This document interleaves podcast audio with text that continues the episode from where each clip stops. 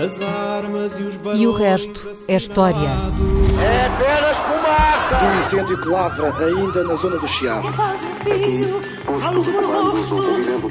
Ai, milho vermelho, cor, de amor. Quer transformar este país numa ditadura. Não, lamento. não. Com João Miguel Tavares e Rui Ramos. Olá, sejam bem-vindos a este episódio número 149 de E o Resto é História, com a duplice equipa Rui Ramos e João Miguel Tavares. Hoje vamos viajar até aos mares da China para falar especificamente de uma ilha que navegadores portugueses batizaram em 1542 como Formosa, mas que é internacionalmente conhecida como Taiwan. Ora, depois da invasão da Ucrânia pela Rússia, a questão de Taiwan voltou à ordem do dia, não é? E acho que tem a ver com a nossa paixão por analogias e por comparações. E, portanto, a pergunta era: será que aquilo que aconteceu à Ucrânia também pode vir a acontecer a Taiwan?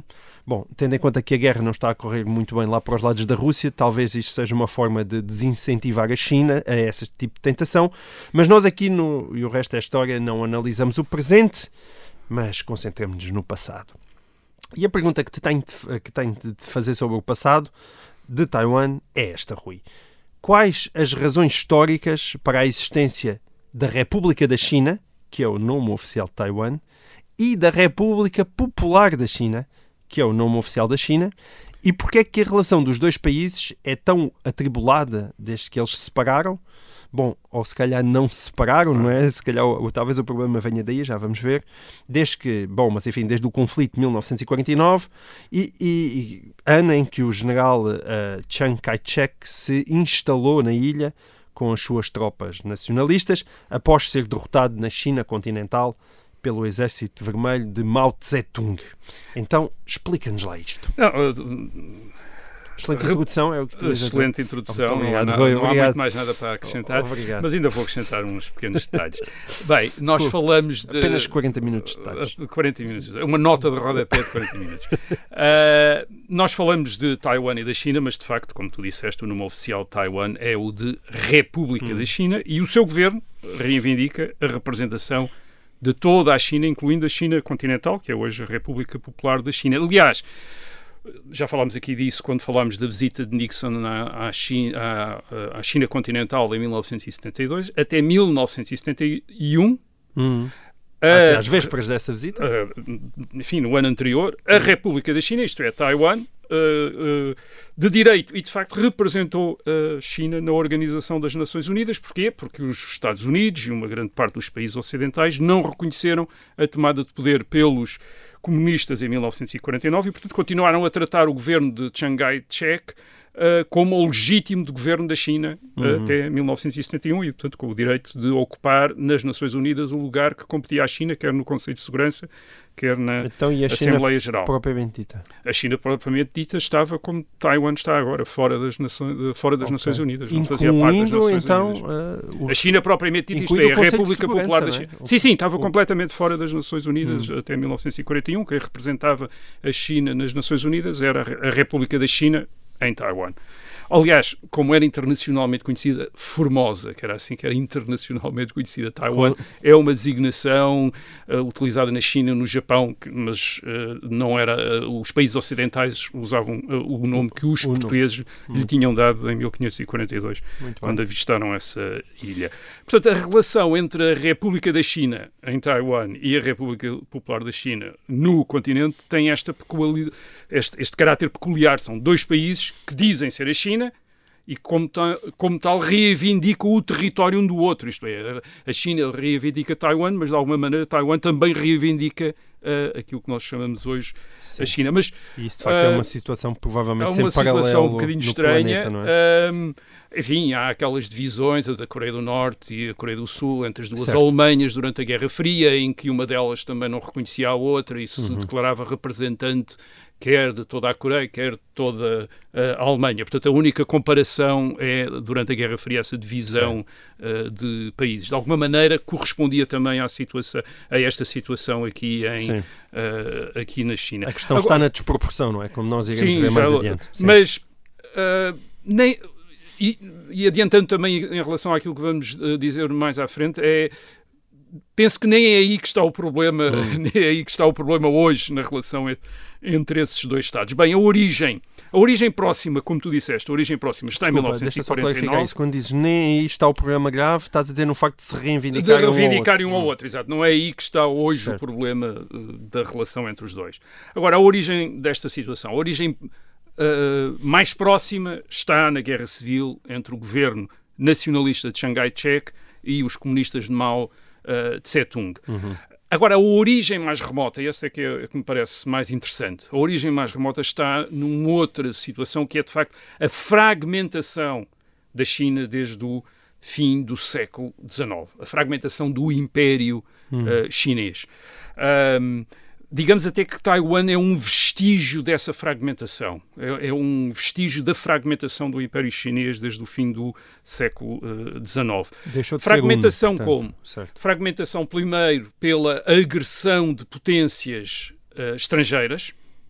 Uh, Taiwan é retirado ao Império Chinês pelo Japão em 1895, é anexado pelo Japão em 1895, torna-se uma colónia uh, japonesa. Uh, e depois de 1911, uh, depois da proclamação da República na China, aquilo que se chamava a China, que era o Império Chinês, torna-se uma espécie de aglomerado de territórios autónomos uns dos outros, isto é, separados uns dos outros, alguns deles sob controle de potências estrangeiras, o Japão, eh, potências ocidentais, Inglaterra e França também controlam partes de, do território, e também de chefes militares chineses. Por volta de, da década de 1920 há cerca de uh, 10 grandes chefes militares que têm territórios Hum. que controlam privadamente, uma espécie de situação de um, de um certo feudalismo militar. Como os shogunatos no Japão. Uh, bem, o shogun no Japão é uma, é uma tentativa de centralizar. Não, Uhum. aqui é mais mesmo como uma desagregação. Há Total. uma série de exércitos privados que ocupam várias regiões da China e competem entre eles, mas têm territórios às vezes mais ou menos delimitados e às vezes são apoiados por as potências estrangeiras que têm interesse uh, na China. Ora bem, o que é que acontece Uh, nos anos 1920, 1930, aparecem duas figuras determinadas em pôr termo a esta situação. Uh, quer a da influência estrangeira na China, quer a da desagregação da China neste regime de feudalismo uh, militar. São dois jovens, um é o general Chiang Kai-shek, que se torna o líder uh, do Partido Nacionalista da China, uh, conhecido como Kuomintang, é o Partido Nacionalista da China, tinha sido fundado em 1912 por Sun Yat-sen, que é uma espécie do pai da China moderna, tinha fundado este Partido Nacionalista da China. Nos anos 20, Chiang Kai-shek, o jovem Chiang Kai-shek, depois do Sun Yat-sen uh, morrer, torna-se o líder, de, de, vai se tornando a figura predominante, depois o líder do Kuomintang. A outra figura que também tem um programa digamos, semelhante é Mao Tse-tung, o líder uh, do... Uh, aquele que vai ser depois o líder do Partido Comunista Chinês uh, nos anos 30. Curiosamente, Chiang Kai-shek, nos anos 20, é apoiado também pela União Soviética. Isto é, a União Soviética não apoia só o movimento comunista na China, Sim. mas apoia também o Kuomintang. E, aliás, até recomenda aos comunistas chineses que colaborem com o Kuomintang e até façam parte do Kuomintang. É como se o Partido Comunista fosse uma facção dentro do Hum. Kuomintang. E o Kuomintang, curiosamente, é organizado uh, um, uh, segundo o modelo dos partidos comunistas por conselheiros soviéticos nos anos 20. Portanto, o Kuomintang é um partido que por vezes, em muitas fontes, é, é, é, um partido que, não sendo um partido comunista, é um partido leninista, isto é, está organizado como o, a ideia de partido da vanguarda, Hum. do partido de vanguarda de uh, Lenin. Foi organizado por soviéticos, portanto tem uma estrutura uh, soviética. E o primeiro objetivo era a unificação É a unificação da, da, China. da China. Portanto, o que Chiang Kai-shek vai fazer é começar a derrotar os, uh, estes senhores da guerra Uh, estes, estes, outros chefes militares que ocupavam várias regiões da China, portanto, para tentar unificar a China, e começa, enfim, a preparar-se para um dia para um confronto com o Japão, uh, uma vez que o Japão ocupava uma parte uh, já importante da China. Hum. Da China. na transição dos anos 20 para os anos 30, Chiang Kai-shek também decide liquidar os comunistas. Isto é, além dos outros senhores, dos outros senhores da guerra, decide também Já liquidar, liquidar também os comunistas. Agora, eh, a determinação do Japão, o Japão nos anos 30 começa a, começa a, a mostrar sinais de que está mesmo decidido a ocupar quase toda a China, isto é, tornar a China uma grande colónia, uma zona de influência eh, do Japão, e isso Uh, leva à guerra de 1937, que na prática é o começo da Segunda Guerra Mundial na Ásia, que começa uh, na China em 1937, na Europa começa em 1939, isto é, com esta guerra entre o Japão e a China, e aí quer Chiang Kai-shek, quer também os comunistas concentram-se na luta contra o Japão, Uh, fazendo uma espécie de guerra paralela contra o Japão. Isto é, eles não estão bem coordenados, mas fazem uma guerra contra o Japão. De vez em quando Sim. entram em choque entre si, mas uh, concentram-se no Japão. E Portanto, tu dizes que é o início de uma Segunda Guerra Mundial porque não era também só a China e o Japão que estavam envolvidos nesse embate? Não, é, é considerado o, o- o começo da Segunda Guerra Mundial, em alguns, até em alguns livros sobre a Segunda Guerra Mundial, porque já tem dois dos principais protagonistas da Segunda Guerra Mundial, a China e o Japão. Nós temos da Segunda Guerra Mundial uma visão muito europeia. Uh, mas de facto, a dimensão do Pacífico, do Oriente, é fundamental na Segunda Guerra Mundial e os Estados Unidos, por exemplo, dão uma importância enorme a esta situação. A Inglaterra e os Estados Unidos. Aliás, uma da razão. Existiam potências coloniais Uma na da- zona, não é? eh, Sim, e uma da razão até pela qual a Inglaterra durante tanto tempo seguiu a política de apaziguamento da Alemanha é precisamente porque tem noção de- do que se está a passar na China e não quer uma guerra em duas, quer dizer, não quer ter duas guerras e, e, portanto está a tentar evitar uma guerra na Europa para se- mais tarde se poder concentrar em defender a China e o, enfim, o Império Britânico depois na Índia contra o eh, Japão. Portanto, esta situação na China faz parte já do ambiente da Segunda Guerra Mundial. Aliás, já bem. falámos aqui a propósito de Pearl Harbor, como os Estados Unidos viam eh, a queda da China sob influência japonesa como um perigo tão grande como a queda da, eh, enfim, como a submissão da Europa à Alemanha nazi. Portanto, eh, os Estados Unidos na Segunda Guerra Mundial tratam de evitar essas duas situações. Bem, 1945 o Japão é derrotado e a China está na situação de vários países da Europa Ocidental no fim da Segunda Guerra Mundial, eh, que é em que há dois poderes. Há um governo reconhecido internacionalmente, neste caso na China, o governo de Chiang Kai-shek, e há um forte movimento armado comunista, Uhum. dirigido por Mao Tse-tung. Repare, isto é como a França e na, Itá- eh, e na Itália. Na França e na Itália também há governos eh, eh, centrais reconhecidos pelos aliados e depois há movimentos armados comunistas de resistência contra a Alemanha, muito fortes, quer na Itália, quer na França. O que acontece é que na Itália e na França estes movimentos comunistas desarmam eh, e entram em Uh, nas eleições, aliás, o Partido Comunista Italiano e o Partido Comunista Francês são os maiores partidos em Itália uh, e em França, e depois os outros partidos uh, juntam-se todos para impedir, para impedir que eles dominem o governo. E na China isto não acontece. Isto é, na China o que acontece é uh, o confronto entre o governo e o movimento comunista. Uhum. E porquê? Em, em certa medida, uh, porque Chiang Kai-shek tal como os comunistas, também acredita no sistema de partido único, isto é, também quer ter um partido único, é o Kuomintang, um, que é como, acha que é a melhor maneira de desenvolver a China, só mais tarde é que poderá haver uh, pluripartidarismo, uh, e portanto, a partir de 1945, o que se tra- na China, a questão é saber qual é o partido que vai assumir o lugar do Partido Único, o Kuomintang ou o Partido Comunista uh, chinês de Mao. uh, Mao, Tse, uh, Mao Tse-tung. Uh, Mao acaba por vencer em 1949, as razões para isso são várias, da, da guerra civil, isto é, Um Chiang Kai-shek comete uma, é? uma série de erros e, e o que faz em 1949, em dezembro de 1949, é Chiang Kai-shek e o Kuomintang refugiam-se em Taiwan.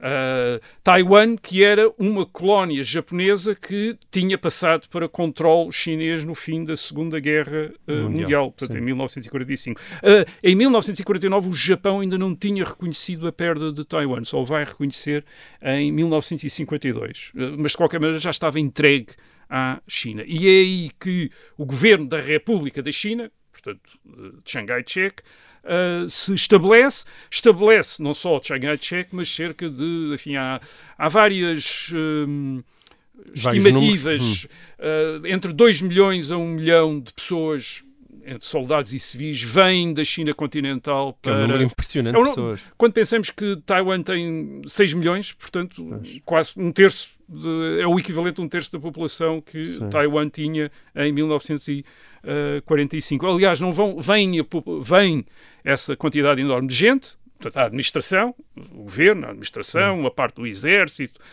mo- imensos funcionários, e vem também o recheio de imensos museus da China, dos mais importantes museus da China. Que ainda estão em Taiwan. Foram lá, que ainda estão em Taiwan. Portanto- dizer, e, e também veio o tesouro da China, portanto, Ok. o- Portanto, quem quiser todo, ver etc. eh, museus, bons museus chineses, Eh, é ir a alguns Taiwan. deles estão, exato, estão, estão, estão em Taiwan. Tu mencionaste ao princípio a relação entre a Ucrânia e a Rússia para caracterizar o interesse Hum. atual sobre a relação entre Taiwan e a China, mas há, há muitas diferenças. Não é? Primeiro, o facto dos governos eh, de Taiwan e da República Popular da China reivindicarem ser o mesmo país, Uhum. são o mesmo país. Segundo, a relação entre os dois países, enfim, vamos chamar países, de facto é um país só, mas entre os dois Estados é completamente diferente. A Ucrânia é um país relativamente extenso, do tamanho da Península Ibérica, cerca de 600 mil quilómetros quadrados, tem 44 milhões de habitantes, o que é, equivale a cerca de um terço da população da Rússia atual. É, a Ucrânia tem um terço da população, de, tem o equivalente a um terço da população da Rússia, e isto são números que não, que não têm nada a ver com a relação entre Taiwan eh, e a China. Taiwan é uma ilha, com cerca de 36 mil quilómetros quadrados, isso é mais ou menos assim do tamanho do eh, Alentejo. É muito montanhosa no leste, eh, com picos muito elevados, cerca de quase, chegam quase aos 4 mil metros de altura, portanto aquilo é uma zona, de- é uma ilha muito montanhosa do- na parte leste, e tem 23 milhões de habitantes, isto é perante a China que tem mais de mil, eh, de mil milhões. Portanto, Certo, é uma enfim, desproporção a desproporção gigante. é enorme. Agora, porquê é que Mao, Exato. a partir de conquistou 1949, não conquistou. Ou o China, Taiwan? então, não é? E, e reparem, eh, Mao, a partir de 1949, vai reocupar outros territórios que se tinham separado da China durante aquele período no princípio do século XX. Por exemplo, o Tibete, que em 1913 se torna independente da, da China, é ocupado em 1951 pela República Popular da China. Bem, porquê é que não fez a mesma coisa em relação a Taiwan? Bem, Taiwan é uma ilha, está a cerca de entre num determinado local 200 quilómetros do continente, noutra cerca de 130, portanto média de 100 e- mais ou menos 160 quilómetros, o, o- o que implicava uma operação naval complexa, para a qual a China não tinha meios no fim dos anos a China comunista não tinha meios no fim dos anos 40 e nos anos eh, 50. E, Aliás, reparem com a concentração de tropas em eh, Taiwan, Taiwan estava muito defendida, digamos, tinha um exército quase de eh, enfim, entre meio milhão a um milhão de homens vindo da, da China, independentemente daquele que pudesse depois eh, mobilizar eh, eh, lá. Aliás, Taiwan continuou com planos até 1965-66 de invadir a China e tentar ocupar a China. Isto é, o Chiang Kai-shek nunca desistiu. O Chiang Kai-shek morreu em 1975.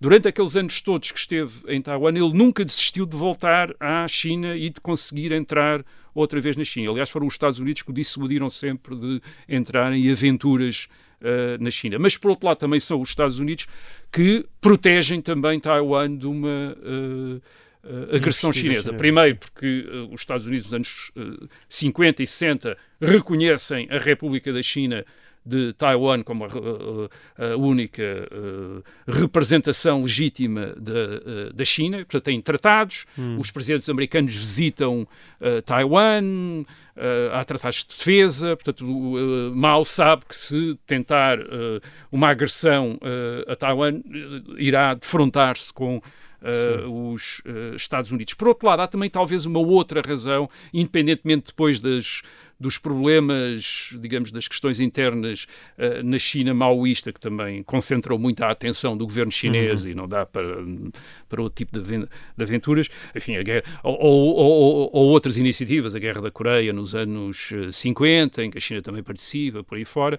Mas depois também há, a, a China aceita ou reconhece ou tolera e depois reconhece a administração estrangeira noutros territórios, como é o caso de Hong Kong e de Macau, aí a, a- a administração portuguesa, que era do seu interesse. Comercial, e, portanto, eh, na lógica daquilo de um país, dois sistemas, Uhum. isto é, desde que aquelas potências reconhecessem que aqueles territórios eram chineses, eles deixavam a administração, e uma guerra de conquista de Taiwan, de alguma maneira, iria perturbar estes ok, arranjos. E, certo. portanto, talvez também isso tivesse sido um elemento de contenção. Ok. Ahm, os dois países não se reconhecem um, um- um ao outro, Hum. ah, mas têm relações comerciais e outro tipo de relações. E essas relações são mantidas através de associações privadas, Certo. portanto, de ONGs, ah, fundadas em ONGs, 1991. organizações não Em governamentais. Taiwan Sim. é a Fundação para o Comércio no Estreito. No Estreito. Ok. E eh, na, eh, na- República Popular da China é a Associação para Relações através do Estreito de Taiwan. Certo. Portanto, estas duas, estas duas fundações, associações, eh, funcionam de facto como embaixadas de um país no outro país. Quer dizer, mas poupam a cada um deles ter de reconhecer a existência de, do outro como um Estado Portanto, há trocas diferente. comerciais. Há trocas abundantes. comerciais Ok. e há representação. Portanto, eles têm representação. Certo. Isto é, não têm representação, têm estas fundações, estas associações que Sim. estão eh, estabelecidas. no- Agora, eu disse que o maior problema na relação eh, eh, entre a República da China e Taiwan e a República Popular da China não é os dois Estados reivindicarem-se como únicos representantes da China. Aliás, a China comunista hoje em dia não se incomoda muito com o facto de Taiwan dizer que é a República da China, como se, encomenda- como se encomenda- incomodava antes de 1971, quando isso, impl- quando isso implicava que era eh, Taiwan que estava nas Nações Unidas e não, E a, não. República de- a República da China. Então qual é o Hoje, problema? Então, o Ah, grande ah, problema. Uh, uh, uh, embora a República Popular da China continue a recusar relações diplomáticas com países que reconhecem Taiwan como a República da China. Portanto, isso, Ok. isto é, ainda mantém essa. Isto é, quando se reconhece. Na prática, uh, a lógica é alguns países- quando se reconhece. Uh, um deixa de se reconhecer o outro. Portanto, Ok. é assim que as coisas funcionavam. Há 13 países em 193 países da- das uh, Nações Unidas, há 13 que ainda reconhecem a República da China uh, como uh, a representante da China, isto é, reconhecem Taiwan, Taiwan. como a República uh, da China. Mas não é isso o que mais incomoda a China comunista. Estou a dizer a China comunista porque antigamente dizia-se China comunista e China nacionalista para distinguir entre uh, Hum. Taiwan e uh, a China continental. Um, o que hoje mais incomoda, incomoda a China comunista é que Taiwan possa deixar de ser a República da China. Isso é o que mais incomoda, isto é, torne-se um país diferente, assumindo-se como República Taiwan ou qualquer coisa assim. Ok. Isso é o que mais incomoda. Portanto, o que mais preocupa é que. Taiwan queira ser Taiwan apenas. Ser a Taiwan e não a República da China. Quais são as bases para isso poder uh, acontecer? Uh, primeira, uh, Taiwan teve uma longa existência separada da China nos últimos. no século XX. Uhum. Uh, primeiro, quando esteve sob domínio japonês, entre 50 anos, entre 1895 e 1945, Hum. aliás, também, tal como a Coreia, a Coreia também foi outra colónia do Japão. Nós às vezes temos a ideia que só as potências europeias é que tiveram colónias e impérios coloniais. Não. Impérios e coloniais houve por todo o mundo, de outras Desde sempre. potências, outras civilizações tiveram os seus impérios eh, coloniais, modernos, antigos. Nós é que temos a mania que somos os únicos culpados do mal do mundo, os ocidentais, mas não. E, e o Japão teve colónias Sim. e uma delas foi Ficavam Eh, mais Taiwan. próximas, mas não deixavam de ser colónias. Não? é? eram colónias, enfim, algumas das colónias, eh, das colónias europeias também eram muito próximas. A Argélia era muito próxima Certo. da França, do outro Com lado certeza. do Mediterrâneo. Ahm, aliás, eh, quando, o, eh, quando o Japão anexa Taiwan, uma das coisas que a administração chinesa deixa que aconteça é a independência de Taiwan.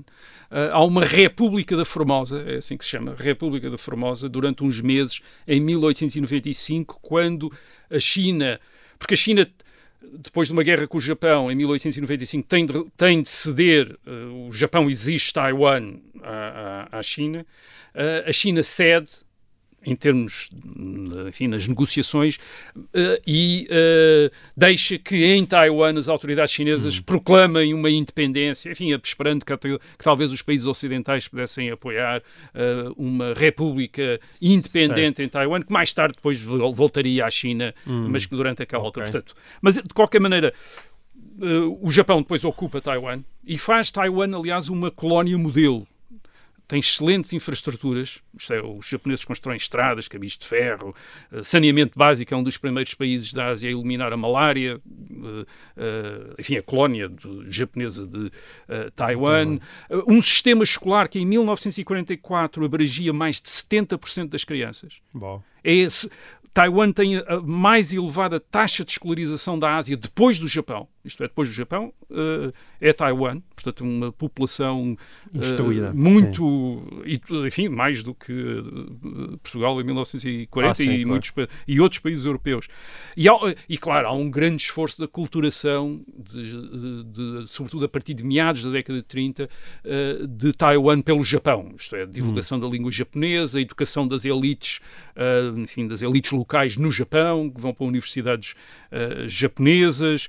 Uh, portanto, o, o Japão contribui muito para esta ideia de Taiwan ser separada da China. Tentam mesmo separá-la da China através de, de, de todos estes meios. Uhum. E em 1945 Taiwan é entregue à China, uh, vem a administração chinesa e em 1947 há uma revolta local contra esta administração chinesa. Portanto, havia ali Sim. já uma sensação de separação e uma, uh, um certo ressentimento contra uh, os chineses da China certo. continental. E qual é que é a origem de Taiwan? É uma ilha habitada, imagino, desde há muito Desde há muito tempo. tempo. E, Sim, mas isso, é, é um, isso, é um, isso é um ponto importante, porque Taiwan não fez sempre parte da China. Faz, faz parte da China a partir do século XVII. Isto é, quando, quando os portugueses uh, avistam Taiwan em 1542, não é parte do Império Chinês. O que é que é?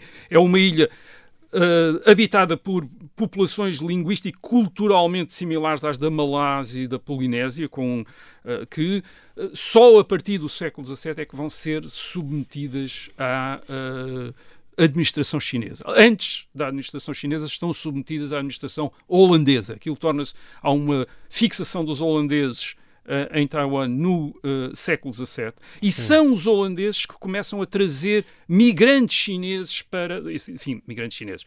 Aquelas populações que lá estão, os aborígenes, como eles às vezes são uh, designados para, com, por uma enfim, uh, analogia com as populações da Austrália, da Austrália originárias sim. da Austrália e da Nova Zelândia. Essas populações também têm origem na China continental, mas estão há muitos séculos separadas hum, da China okay. continental, portanto têm línguas diferentes, enfim, um...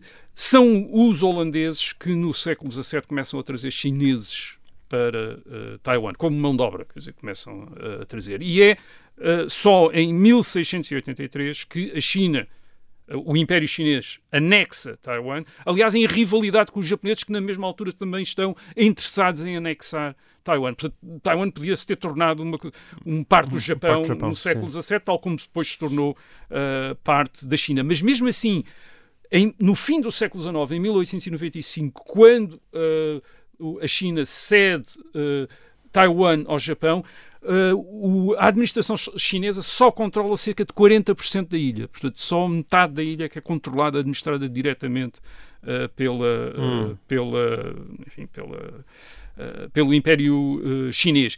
E nos últimos anos, Uh, tal como outros países originados de colonização, como a Austrália e a Nova Zelândia, uh, começaram a recuperar a, e a reconhecer a cultura aborígene, uh, também os governos de Taiwan começaram a reconhecer a cultura aborígene local, hum. o que, aliás, foi reconhecido como um sentido de um certo separatismo eh, de Taiwan, isto é, começar a, a, a reconhecer as suas origens, enfim, uma, uma, história diferente da, do, do, Império da China. Portanto, tem, há este ponto. A, a população que... aborígena, a população aborígena, atenção, é, muito pequenina, são cerca de 2% da hum. população hum. 2 de... Enfim, okay. mas tal como a população aborígena da Austrália e da Nova Zelândia também não é... Sim, mas a recuperação dessa história que tu estás a dizer é, é de certa maneira, criar uma identidade própria, nacional, uma, não é? É, de uma identidade própria, hum, separada. Distinta da China.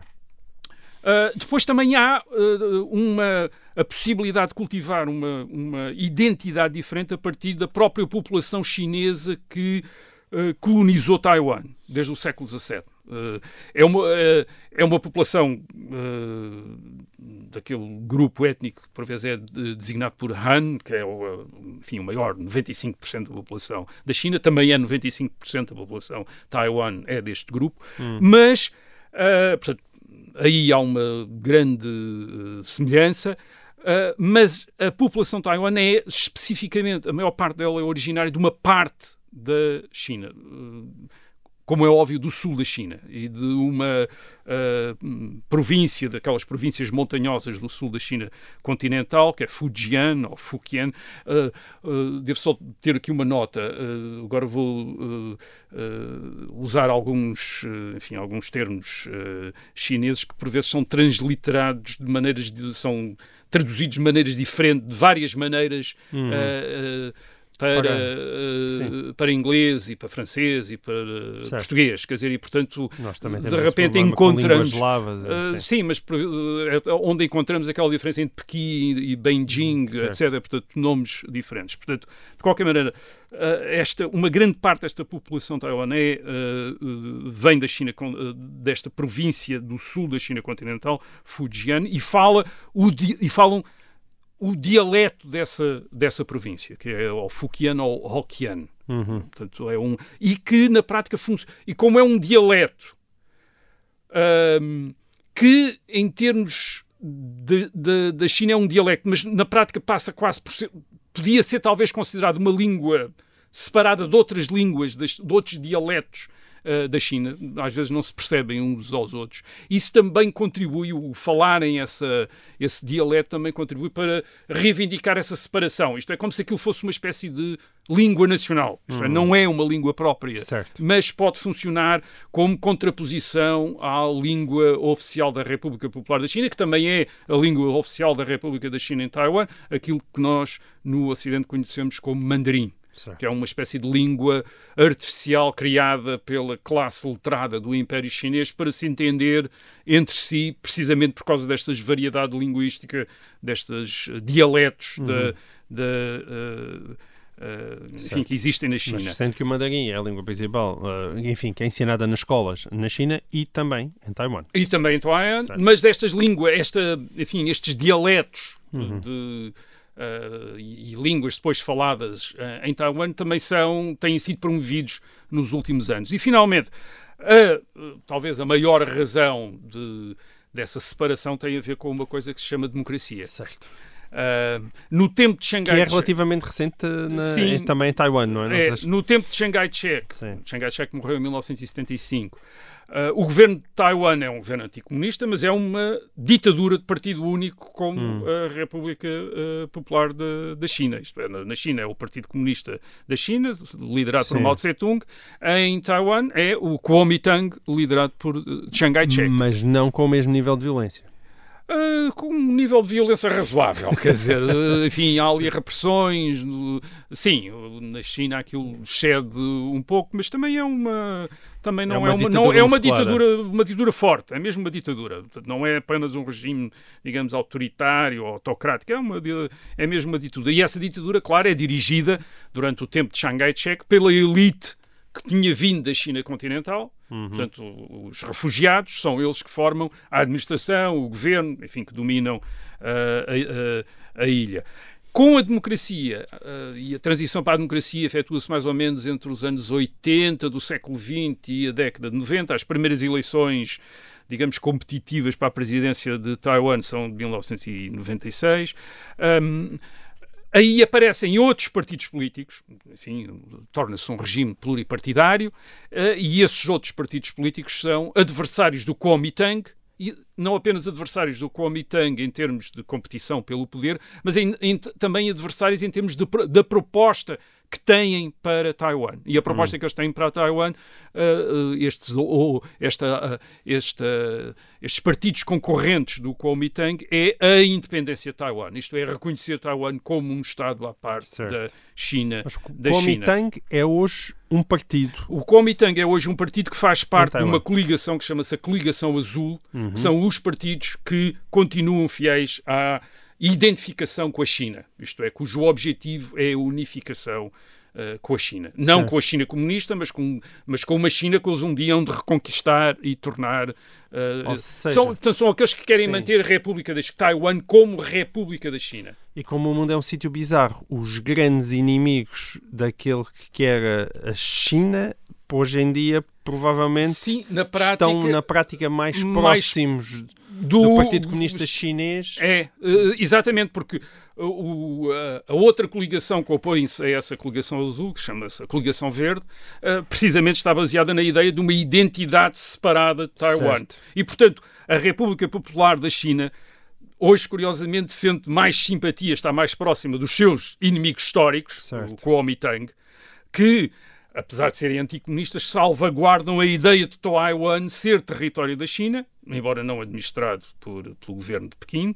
Ah, isto é, mantém a ideia de que os dois Estados não são estrangeiros um para o outro, são, Certo. portanto, são dois Estados que representam, enfim, ou é o, ah, são dois Estados que, que- de um país, de um país que é, ah, que é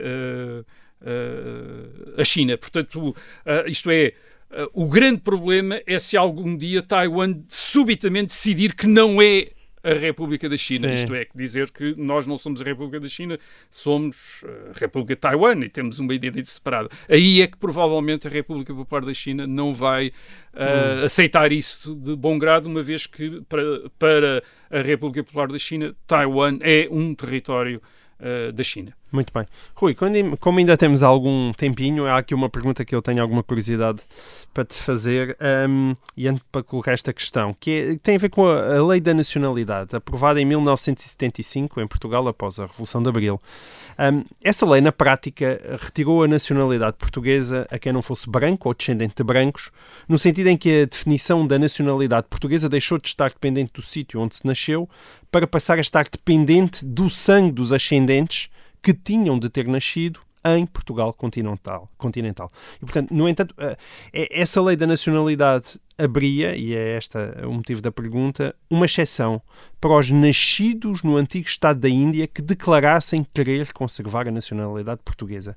Eu sempre achei muito curiosa essa exceção, Rui. Porque é que os nascidos no Estado da Índia, especialmente goeses, conquistaram o direito de permanecer portugueses em 1975, ao contrário, por exemplo, de angolanos, moçambicanos ou guineenses, mesmo que esses até estivessem a viver em Portugal nessa altura. Exatamente. Uh, sim, é é uma situação muito bizarra. O decreto de nacionalidade de de 24 de junho de 1975 é um dos atos mais tristes e mais vergonhosos da história da descolonização.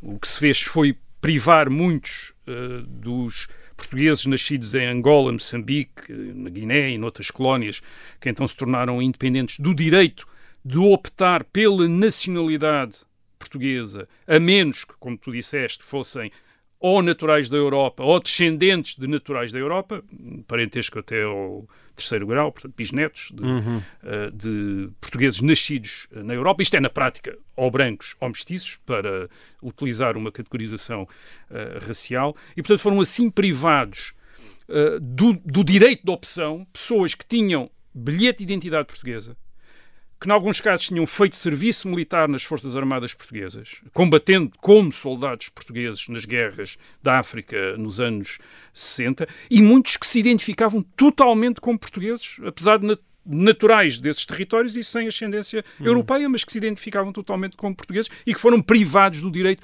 de optar pela nacionalidade portuguesa. E isto é um ato que só tem uma explicação, isto é, a vontade das autoridades militares em Lisboa, na altura, as autoridades militares saídas do movimento das Forças Armadas, de evitar uma imigração em massa de naturais das antigas colónias para a metrópole no momento da independência. Isto é, que muita gente em Angola, em Moçambique e na Guiné decidisse uh, ser português e uh, hum, uh, optasse por vir para a, a antiga metrópole. Portanto, a democracia portuguesa foi assim construída a pretexto da descolonização e na sua fase até supostamente mais progressista, na exclusão dos, dos portugueses não europeus. Isto é, na exclusão, que é praticamente uma exclusão racial, de facto. Dizer, É uma exclusão racial. Portanto, a lei de nacionalidade de 1975, esse, uh, no tempo do movimento das Forças Armadas e do domínio de, da esquerda em Portugal, é uma das leis talvez mais racistas, quer dizer, da história, Porquê é que da história de é Portugal. tão poucas vezes sublinhado? Porque de facto é uma, uma lei profundamente racista. Porque não interessa àqueles que uh, mais denunciam o racismo em Portugal dizer que alguns daqueles que estão do lado deles fizeram uma lei destas. Agora, de qualquer maneira, a tua pergunta era sobre a Era sobre exceção Goa, de Goa. Uh, Que Goa diretamente no nosso primeiro-ministro, porque falámos- nós sabemos tem um pai Sim. Uh, nós falámos disso. Goa foi integrada na União Indiana em dezembro de 1961 pela violência, pela força. Uhum. Ocupado o Estado da Índia, da Índia Portuguesa, foi ocupado pelas tropas da União Indiana. O, a ditadura de Salazar não reconhece a ocupação indiana e continua a tratar todos os goeses como portugueses. Portanto, essa é que é a situação quando chega a 1974, ao 25 de abril de 1974, e ao, enfim, digamos, e ao processo de descolonização, a situação é que Portugal trata, isto é, todos os, todos os goeses são, são portugueses, de acordo com a tradição portuguesa nos anos 60. Certo, eh, eu vou-te interromper só aqui porque há uma pergunta que eu te quero fazer acerca disso, mas o nosso tempo, eh, quem nos está a ouvir em direto, chegou ao fim. Convido esses ouvintes que tenham interesse neste tema a ouvir-nos em podcast ou então eh, a ver-nos no vídeo que está sempre disponível nos canais habituais. Para quem nos está a ouvir em direto, até para a semana. Para os outros, vamos então continuar. Ahm, Então, a- estava- eu, eu, eu, Sim. sim eu, eu, de qualquer forma iria fazer-te uma pergunta que é certíssimo.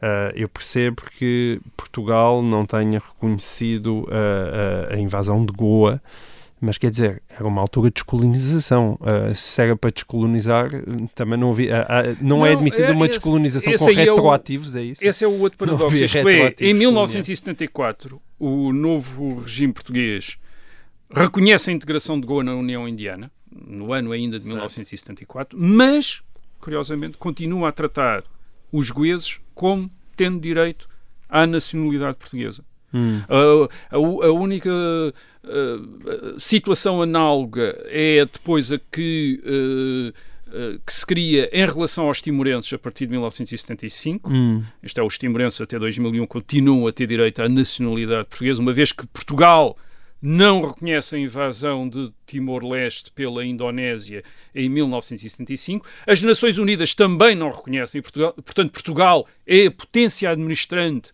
de eh, em Timor-Leste, de acordo com a, eh, do ponto de vista das Nações Unidas, até ao fim do século XX e, portanto, tem a obrigação de tratar os seus Certo. habitantes como eh, cidadãos portugueses e, e dando-lhes sempre que eles podem, quando saem de Timor, vêm para a Europa, por exemplo, é-lhes dado o passaporte, Sim. o passaporte português. Agora, o que acontece aqui eh, no caso de Goa é que todos os nascidos no Estado de- da Índia, portanto, inicialmente é todos os nascidos no Estado da Índia até 3 de junho de 1975 e também os seus filhos, isto é, portanto, na prática, excluindo apenas aqueles que vieram para Goa de outras regiões da Índia, portanto, nascidos no Estado da Índia até 3 de junho de 1975, e todos os filhos daqueles que nasceram no Estado, eh, no, no antigo Estado da Índia, até este 3 de junho de 1975, são ci- é- como se fossem cidadãos portugueses eh, por terem iure soli, quer dizer, por terem nascido no Estado da Índia. Portanto, é, é até uma espécie de não se aplica a lei da nacionalidade de 1975, que é de- através da descendência e não Sim. do nascimento em território sob a administração portuguesa. Portanto, aqui continua-se a aplicar a antigo, eh, estar em vigor a ideia de que se nasceu em território sob a administração, a administração portuguesa é português. Certo. Portanto, como, E como podiam era antes até não falar 1975. português. Portanto, eh, eles não precisam nem de falar português, nem de ter qualquer ligação afetiva, como se diz às vezes nas leis, a Portugal. Ao contrário do que se passa com imigrantes de outras Uhum. eh, eh, regiões. E para isso, e agora, Sim, Porquê? a razão é porquê. porque eu acho que pode haver duas. Há duas grandes razões. A primeira, e a mais óbvia, é que em 1975 era claro que não havia o perigo de um grande fluxo de imigrantes vindos. eh, De de, Goa. Goa. para eh, Portugal. Portanto, a população goesa era pequena, cerca de meio milhão de pessoas eh, nos anos eh, 60. Quem tinha desejado sair para Portugal já o tinha feito. Hum. Já tinham saído muitos para Portugal nos anos Mas também havia muitos em Eh, Moçambique, 60. não é? Portanto, também Sim. havia muitos coisas nos. Ahm, e não se esperava que houvesse muito mais gente eh, a fazê-lo e de facto não houve, não houve. Isto é, pensa-se que há Uh, hoje em dia, por exemplo, pensa-se que há cerca de 20 mil goeses em Portugal, vindos em duas vagas, a primeira em 1961 e a, e a segunda em 1975, mas já das outras, uh, mas das outras colónias e como uh, refugiados. E alguns deles já tiveram, aí já tiveram às vezes problemas em arranjar a nacionalidade, nacionalidade. portuguesa. Hum. E, e, de facto, Portugal também não era o principal destino da imigração goesa tradicional. Muitos goeses pedem a nacionalidade portuguesa, eh, às vezes eh, perdendo a, nacionalidade da União Indiana, mas não é para virem para Portugal, é para irem para a Grã-Bretanha, por exemplo. Certo. Que é para onde eles vão mais, quer dizer, e portanto pedem a nacionalidade portuguesa quando a Grã-Bretanha ainda era parte da União Europeia para poderem entrar hum. na, uh, na, União Europeia. Aliás, o número de, por exemplo, o número de estudantes de português em Goa é, uh, é, muito pequeno, há 344, segundo uma estatística que vi. É, há, há, mais gente a estudar francês ou, ou, a estudar espanhol em Goa do que a estudar português. a estudar português. Portanto, essa talvez seja uma razão, isto é, a percepção de que dali nunca viria hum. um grande fluxo e, portanto, não era um grande problema, podia-se deixar estar, manter a situação tal como uh, estava antes de 1974. Agora, Além disso, penso que também há uma outra razão, e essa outra razão tem a ver com uh, o estatuto e a situação de Goa no antigo, vamos chamar de Império Português. Uh, Goa, de facto, não era como as outras províncias ultramarinas. Eh, Goa era parte do chamado Estado da Índia e não era visto como uma colónia. Isto é, não era visto como uma colónia como Angola, como Moçambique ou com a Guiné. Reparem, Angola, Moçambique e Guiné são de facto formados na dimensão que, têm, que tiveram no século XX, são formados no fim do século XIX com aquelas, uh, com, não só com as campanhas de ocupação militar dos territórios, mas também com as negociações com as outras potências europeias que levam à delimitação de fronteiras. Uhum. Portanto, são, são colónias re, relativamente recentes. Uh, a presença portuguesa naquelas costas é muito antiga, dos séculos XV uh, e do século XVI, mas aquilo que nós, quando olhamos hoje para o mapa e vemos aquela Angola e Moçambique e Guiné. Essas, essas, esses territórios são territórios do fim do século XIX, princípio do século XX. Uhum. Portanto, são, são muito recentes. Goa está, isto é, o, uh, Goa faz parte de, enfim, do, do, fazia parte da monarquia portuguesa e depois da, de, uh, da República, uh, que depois vai ser sucedida pela República Portuguesa, desde o século XVI. E, portanto, tem uma presença muito uh, muito anterior, muito longa. Uh, nunca se lhe aplicou o estatuto de indigenato que se lhe aplicou às outras colónias. Isto é, os seus habitantes nunca foram tratados como indígenas, como as outras populações do ultramar. E, portanto, não, uh, na prática, como não cidadão, não, não Uh, portugueses. Uh, uh, o indígena era, portanto, aquele habitante das colónias que não tinha costumes nem modo de vida europeu. Uh, quando tinha modos, quando tinha modos uh, uh, costumes e modo de vida europeu, isso era, era considerado assimilado e aí sim podia uhum. aceder à, à, à, nacionalidade, portanto, ao, nacionalidade enfim, ao estatuto de cidadão português. Antes era um indígena, portanto, um não assimilados cidadão. que com aquela lei de nacionalidade, também deixaram de ser também deixaram de ser cidadãos. Eram, deixaram de ser cidadãos. Este estatuto do indigenato foi abolido em 1961, Sim. portanto, em 1975 já não havia indígenas. Quer dizer, em princípio, Sim. toda aquela população eram, eram uh, portugueses. Portanto, mas os, os goeses, os goeses foram sempre, nunca estiveram à alçada deste estatuto de indigenato, uhum. portanto, foram sempre cidadãos portugueses. Uh, razões também para isso. Uh, Goa era a mais antiga de todas as populações, todas as possessões ultramarinas portuguesas. Em 1961 tinha, havia 450 anos que os portugueses estavam em Goa, meio milénio, meio milénio, uhum. quer dizer, isto é que estavam, era uma população cristianizada, nomes portugueses, e portanto era uma, é uma população bastante era vista do, do ponto de vista da, da metrópole como muito próxima. Tinha uhum. até instituições de ensino superior, tinha um liceu, era muito mais escolarizada de qualquer outra uh, população no, de, de, outros territórios sob administração portuguesa. Tem a Escola Médica Cirúrgica de Goa, tem uma elite administrativa. Goa até fornece uma elite administrativa que depois uh, circula pelo resto do Império. Isto é, muitos dos administradores coloniais portugueses são de facto goeses em vários, em Moçambique, em Angola, na Guiné, quer dizer, são gente vinda de Goa que também circula por aquele uh, território. E depois, claro, as civilizações da Índia, onde Goa está, faz parte, nunca foram vistas como inferiores na Europa, ao contrário do que acontece às civilizações africanas no século XIX. Isto é, as civilizações da Índia não são vistas nunca, desde no século XVI, no século XVII, no século XVIII, como inferiores à Europa. Uh, uh, e Goa também beneficia de alguma maneira dessa percepção, quer dizer, de, um, de uma uma população de uma região que é uma região do ponto de vista europeu civilizada, quer dizer, onde há Estados, onde há grandes instituições, reinos, grandes construções, uma grande cultura literária, escrita, com, e portanto isso também tem uma perce... isso também deve contribuir para esta proximidade hum. em relação a Goa, com que faz com que nunca tivessem sido tratados antes de 1974 como uh, as populações das outras colónias e depois de 1974 certo. também não, até hoje. Muito bem. Bom, e assim termina esta e o resto da história. Nós voltaremos para a semana. Até lá.